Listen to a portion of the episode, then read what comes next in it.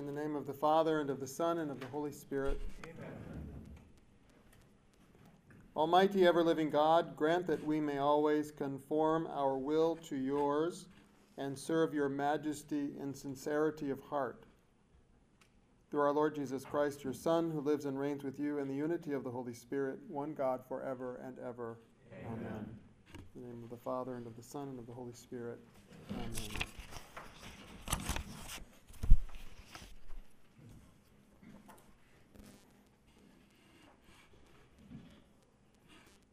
On Friday, I spoke about perfection, the call to holiness. I'm called to live in such a relationship with God that my life produces a yearning for Him in the lives of others, not simply admiration for myself, which of course may occur anyway. Yesterday morning, I spoke about courage and, and, and encouraged each of us to develop habits that will prepare us to be courageous, to do what is difficult, what we might fear, or what we just don't want to do, even though we know we should. Yesterday afternoon, I spoke about hope, and I encouraged us to pray to receive the virtue of hope. Pray to have certainty of God's presence in every moment and in every place. Confidence in His infinite love for each of us and of His offering to each of us all that we need in order to live the life with which we have been gifted.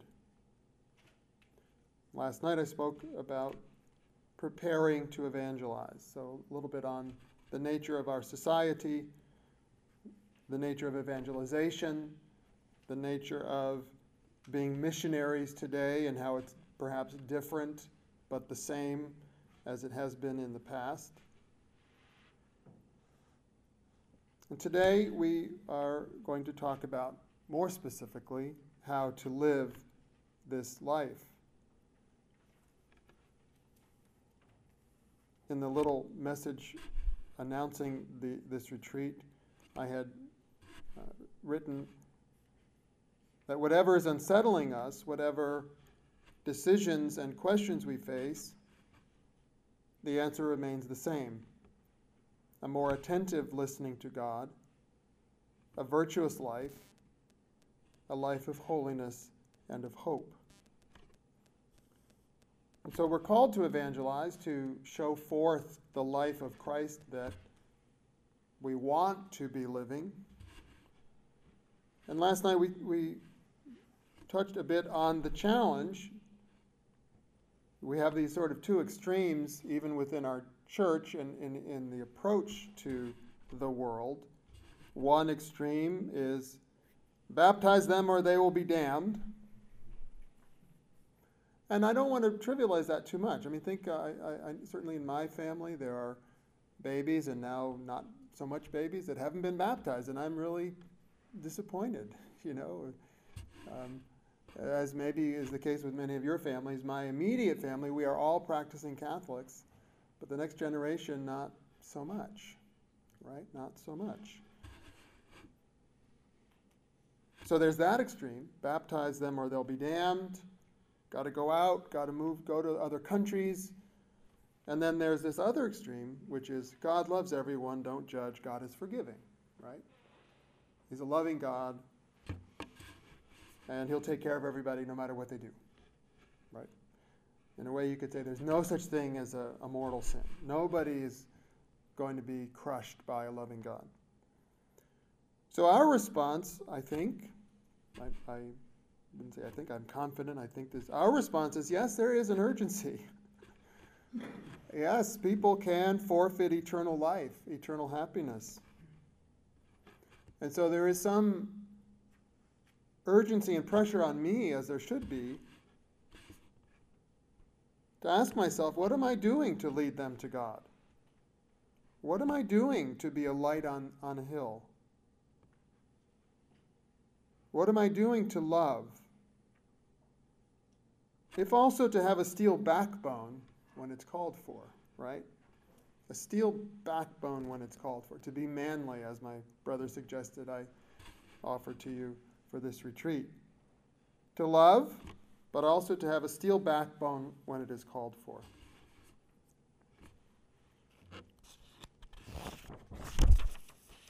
So, how to live such a life?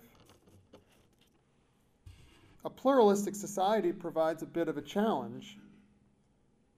We look out at our friends, co workers, neighbors. Some of them are believers, some of them are not. Some of them are lukewarm Catholics, some of them are not. Some of them are committed secularists or even atheists. And we look at them and they say they, they, they're good people. They seem to be fine. Right? Who am I to say that my way of life, my religious belief is better? In fact, I seem to suffer more than they do. you know? I seem to suffer more than they do. What's, what do I do about that? Right? Am I crazy? How do I think about that? So, my first suggestion is that the answer remains the same live better, love better, live a life of holiness, a life of virtue, a life of hope. Recognize that this life of holiness and hope is not simply for you alone, but to shine so that others may see not simply that you are wonderful, which of course you are, but that, the, that God has a plan for them as well a plan of peace, holiness, hope, abiding happiness. So, so maybe at the moment you appear to be suffering more than they do, but I'd like to think that when you encounter tragedies that they too encounter, they will look at you and say, wow, that, you handled that differently. You, you had some abiding hope, whereas I, I don't have that at all. Or when you grow, you become elderly and you, you, you're, you're um, in a nursing home or wherever you are, right? You handle that in a way that sort of strikes them. Wow, that's impressive. So it's, we don't always see everything. We get impressions of people's lives and we think that everything's great. Even in this room, we can look at one another and we can imagine what, what is his life like, what is his marriage like, and we really don't have a clue for the most part, right? We really don't. So there is something about my exhortation for you that is uh, self centered. What I mean by that is you can take care of your spiritual life. You can take care of your prayer life. You can take care uh, and, and um, live the truth, encounter the truth, live the truth, whatever's happening out there. I thought it would be good to reflect a little bit on G.K. Chesterton. As many of you know, uh, an English writer, early um, this century, or rather last century. I was I'm always struck to realize how young he was when he died. Does anybody know how young G.K. Chesterton was when he died? 62. Does anybody know when he became a Catholic? The age of 48. The age of 48. And so he, and very prolific, 80 books or so, um, converted in 1922, died in 1936. So he, what I want to highlight here is the compelling nature of what the church teaches. More, it seems, more than any other church, more than any other religion in the world, people want to squelch Catholicism. Keep it away, you know. Amy Coney Barrett is a huge threat, right? Hear this attractive mother of seven is a great threat, right? I'd like to suggest that she's a threat because she know, because underneath it all, people know there's something to that religion. So one of the things that Chesterton said is that it's impossible to be just to the Catholic Church. The moment men cease to pull against it, they feel a tug toward it. The moment they cease to shut it down, they begin to listen to it with pleasure. The moment they try to be fair to it, they begin to be fond of it. He's actually describing himself.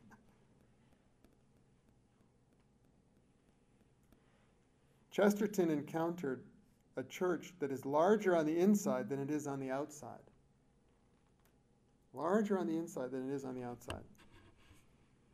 The difficulty, he said, of explaining why I'm a Catholic is that there are 10,000 reasons, all amounting to one reason Catholicism is true. I could fill all my space with separate sentences, each beginning with the words, It's the only thing that, it's the only thing that, and he says, for instance, it's the only thing that frees a man from the degrading slavery of being a child of his age. The degrading slavery of being a child of his age. I, I spoke yesterday about the fact that we can have technological advances that you know, build upon things that have been going on for centuries. And yet, human freedom is new every day, right? The human freedom is new every day. But we have 2,000 year history of the church reflecting on human life and human behavior and choices. So there's a wisdom to be brought to bear so that we don't become a child of this age. You could say, You're talking about that again? Look what that did 50 years ago. You're talking about that again? Look at what that did five centuries ago. We have that, that uh, wisdom there. I think one of the real tragedies of our time is that too many Catholics aren't aware of that wisdom, aren't aware of that beauty, that wisdom that's there, that could serve society and serve the world. Another thing he says it's the only thing that talks as if it were the truth, as if it were a real messenger refusing to tamper with a real message. Our culture, in a particular way, doesn't want to hear from people who claim that what they're saying is true. Oddly, they're very dogmatic about that, right? Can't have that, right? Can't, can't make those truth claims. They didn't quite say it, but you can imagine in the hearings, as far as I know, they didn't say it. Um, to Amy Coney Barrett, do you really believe contraception is wrong? Are you crazy? You, know, you can imagine that that's going through their minds. Who is this crazy person making that claim?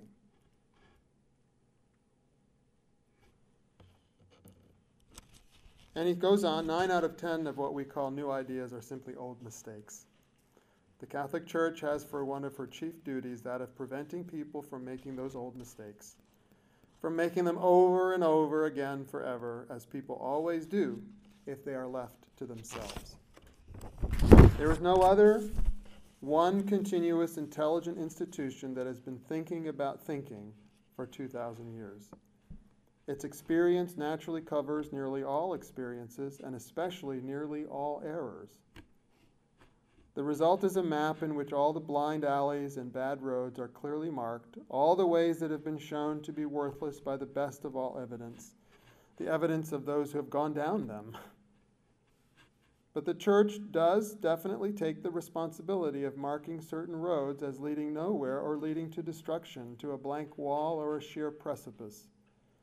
By this means, it does prevent men from wasting their time or losing their lives upon paths that have been found futile or disastrous again and again in the past, but which make otherwise which might otherwise entrap travelers again and again in the future.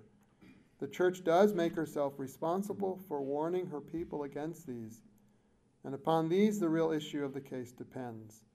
She does dogmatically defend humanity from its worst foes, those hoary and horrible and devouring monsters of the old mistakes. And um, two things uh, come to mind. One, th- a, criticism of what I, uh, of one stance that I think the church takes in relation to society, which is, well, we're one voice among many. On the one hand, that's true. Sure, there are other voices. But on the other hand, we have a treasure here that is unlike any of those other voices. And I think there's, there's a, a, a, loss of confidence in that among many Catholics. I don't mean that any particular Catholic has that treasure or knows that treasure. Many don't. But the Catholic Church is that treasure. It's not one voice among many. It does speak with authority. It's like that. It's like the uh, what caught people's attention with Christ. He's talking as if he's got authority. he's got authority over everything. This is scary, right? But the other thing that, that comes to mind is um, remember reading uh, something by an atheist, just a little comment he made. He said, You know, my friends and I, who are not believers, would not dream of going to Europe without visiting the churches. the beautiful churches, right? So the beauty that's available, uh, that, that has been created over these centuries, that, that ev- everybody notices, right? Everybody notices. And there's other forms of beauty. Those who, who have eyes to see, perhaps they, they, they really they recognize Mother Teresa as somebody to be admired, right? Who um, and who, who really laid down her life for those who were destitute and, and dying. So Chesterton found the enduring truth, the exhilarating goodness, and the ineffable beauty of the Catholic Church. And he found it by being fair to it. And I think this is partly why many in our society do not want to be fair to the Catholic Church. They do not want to be fair to you and to me. They want you to be quiet. They want me to be quiet. So, some, some specific thoughts on how to live this, and some questions along the way. How do I live with deep disappointment, either self caused or caused by others? I have a friend who built his whole career toward a particular position, particular job. And he was um, all set to receive that, that job. And he was knocked off, basically, for being Catholic. It doesn't look like it's ever going to come around. Now, by the grace of God, his response, although it didn't happen overnight, his response has been maybe what needed to happen here was for my children to see how I handle this deep disappointment. Maybe that's what need, needed to happen. Right now, there's an element of this is the end of the world. There's an element of this. I, my heart goes out to him, to his family. But that's a beautiful thing to be able to say that. And, and it could be that that's what will have his children remain in the faith. It's far more important than the position, or well, at least in God's, we don't know in God's plan, but certainly that for me is a model. Second thought wallowing in our failings does not help us to take care of the wife or the child in front of us. We've got we, we all could spend the day listing how we have failed. I think men women too, we're all we're all able to do that easily. We can wallow in our failings. It doesn't help us take care of the person in front of us. It doesn't help us to take care of the child or the family or the neighbor while we wallow in that. I don't mean, I think I referred to this the other day, I don't mean to be comfortable sinning. I think we have, in some sense, to be comfortable as a sinner because that's what we are but uncomfortable with the sins we've not yet confessed. So I'm, I'm, I recognize I am a sinner. I am weak, and I've just got to make peace with that. I don't like it,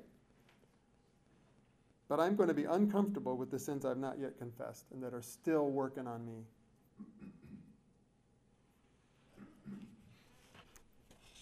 Another thought, which actually is a, passage from St. Paul's letter to the Philippians. Rejoice. Rejoice in the Lord always. I say it again. Rejoice. Everyone should see how unselfish you are. The Lord is near. Dismiss all anxiety from your minds. Present your needs to God in every form of prayer and in petitions full of gratitude. Gratitude. Then God's own peace, which is beyond all understanding, will stand guard over your hearts and minds in Christ Jesus. Rejoice. So, I wallow in my failings, I'm not rejoicing.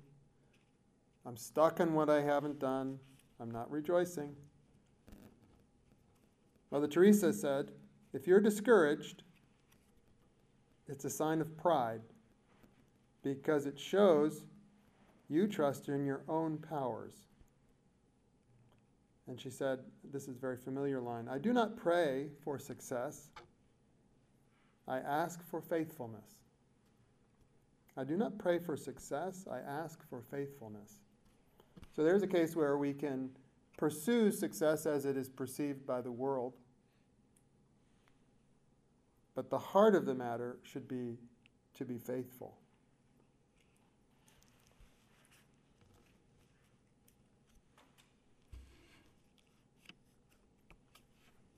A practical suggestion to read Matthew chapter 6.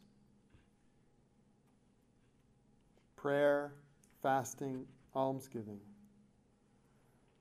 Do not make a show. Keep your prayers simple. Expect them to be answered. Create a disposition of expecting that they will be answered.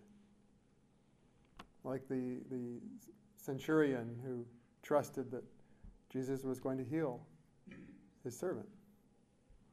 Create a disposition of expecting that. Do not make a show. Keep your prayers simple. Expect them to be answered. Store up treasures in heaven. Where your treasure is, there is your heart. Think for a moment on what you're looking forward to today.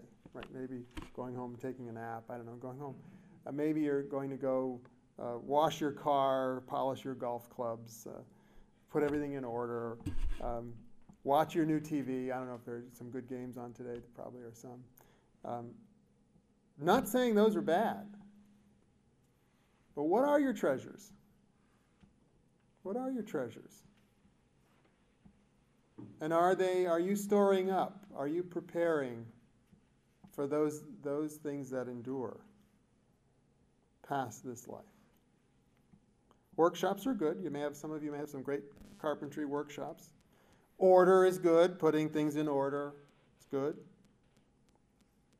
as I suggested, I think last night. Growing corn is good, but the farmer said he's raising boys, not corn. Right? He's focused on forming those boys. He hopes they'll make straight corn, you know, corn rows, but he's raising boys. Where is your treasure? Is it in the, is it in the formation of your, your boys or in the order of your workshop? Don't worry, don't be anxious. And as we heard the other day, God takes care of the birds, He's taking care of you. Bishop Barron had a, um, a homily in which he mentioned something that happened when he was a child that I think is very helpful for us. It was helpful for me. he talked about the, a dog that they had. He was probably 10 or 12. And the dog, whenever you moved him toward putting him in the car, he started to shake because he knew he was going to the veterinarian, right? And he didn't want to go. so there was one case where the dog had to get shots. And um, so he went in the car with the dog, and they got there. And sure enough, the dog's on the table shaking, and the doctor wants to give the dog a shot. And he says, Why don't you, Robert, why don't you hold the dog?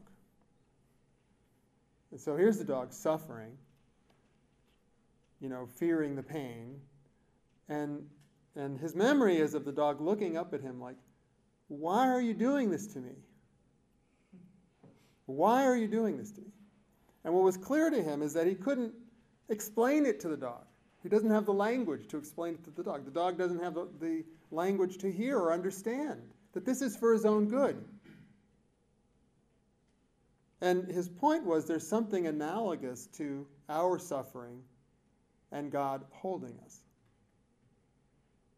That we can keep asking, why are you doing this to me? Why are you doing this to me? But there's, there are elements of it that we just won't understand, at least not now. At least not now. So if you feel like that dog, you try to have confidence that that's what's going on, that you are being held.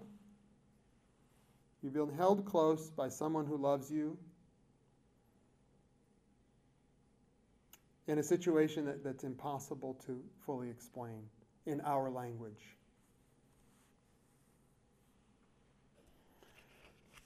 Okay, even more specifically, what should I do? Take this however you want to take it, but I strongly suggest at least monthly confession. I strongly suggest prayer every day at a set time. Maybe you already do that. Whether it's five minutes or 20 minutes, prayer every day at a set time. Fasting.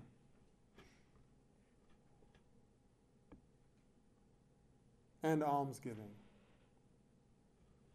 So, in a way, I'm not, not even pretending to, to um, offer you something grand and brand new, right? Confession, prayer every, every day at a set time, fasting, and almsgiving.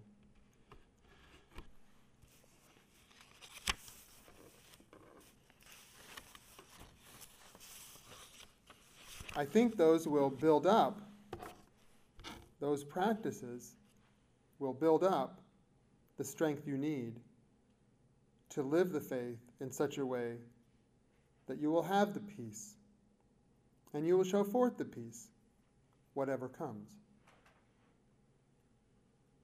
Now, what's, what, what is it that comes? What's happening today?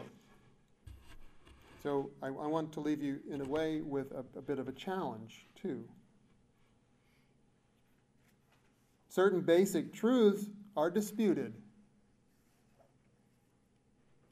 Truths about men and women, truths about marriage,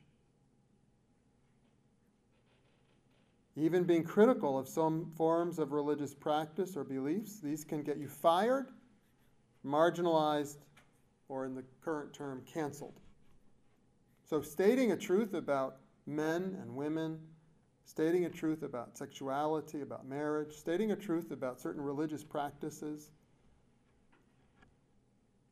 these can get you fired, marginalized, canceled, except if you're critical of the Catholic faith. then you're good. then you're welcome.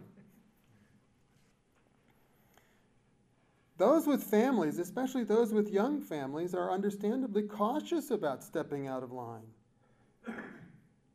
cautious about, and, and I'm not saying we should all run out there and start stating all these truths, right? You have to be prudent about when, where, to whom, that you, you want it to be successful, but you want to be prepared to speak when it's time to speak. But those with young families, especially, are cautious, understandably, because not only they will suffer. If I lose my job, I mean, I, I can't provide for my family. So, my challenge is to have you think about what concrete mutual support for martyrdom would look like in our society. Concrete mutual support for martyrdom. What would that look like? What could that look like in your life? Are you prepared for it?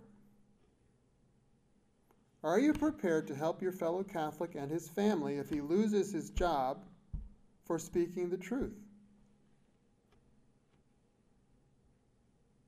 Do you trust him to do it well? Or will you be among those who say, well, why didn't he just keep his head down? It's his own fault. You know, what, what would it take to have confidence? No, no, no.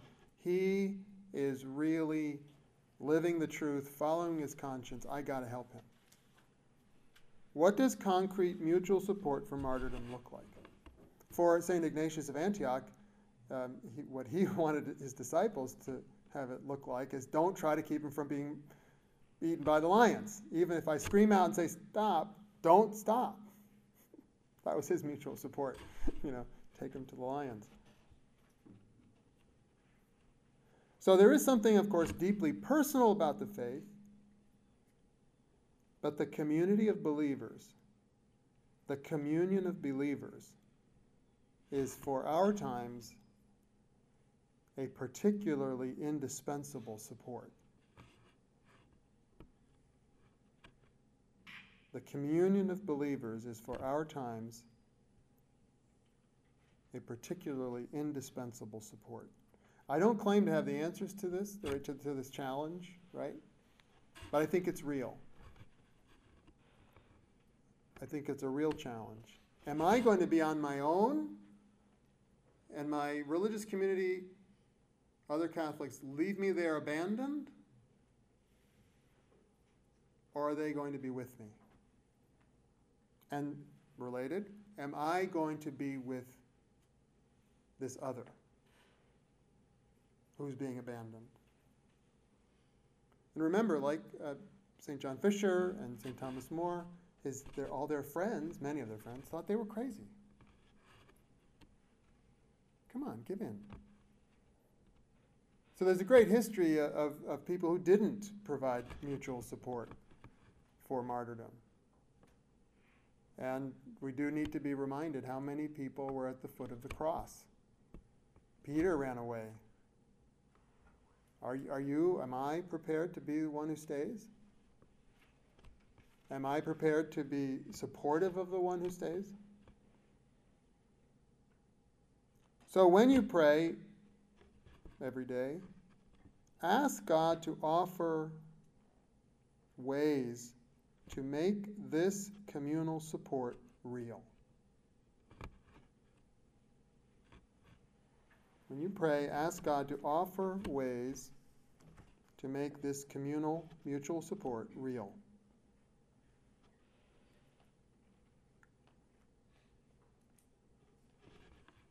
A few more specifics and then I'll end. This came from an article by a theologian at um, Sacred Heart Seminary in Detroit. And he exhorted the, the, those in front of him to receive joy no matter your losses, to celebrate holy days. Celebrate holy days. Feast days, holy days of obligation. Do something, maybe decorate part of the house or put up pictures. Celebrate holy days. Be manly as Christ was manly. Steel backbone, compassion, clarity, love. And make beautiful spaces beautiful art. Make beautiful spaces beautiful art.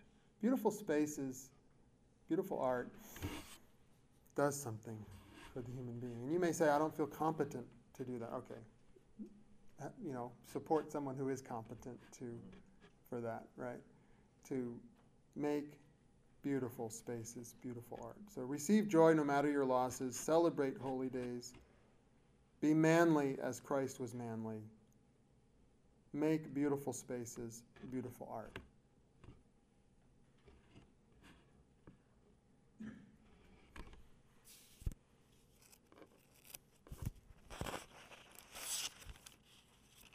Let us pray. Grant us, Lord, we pray, a sincere respect for your gifts, that through the purifying action of your grace, we may be cleansed by the very mysteries we serve. Through Christ our Lord. Amen. Amen. In the name of the Father, and of the Son, and of the Holy Spirit. Amen. Amen.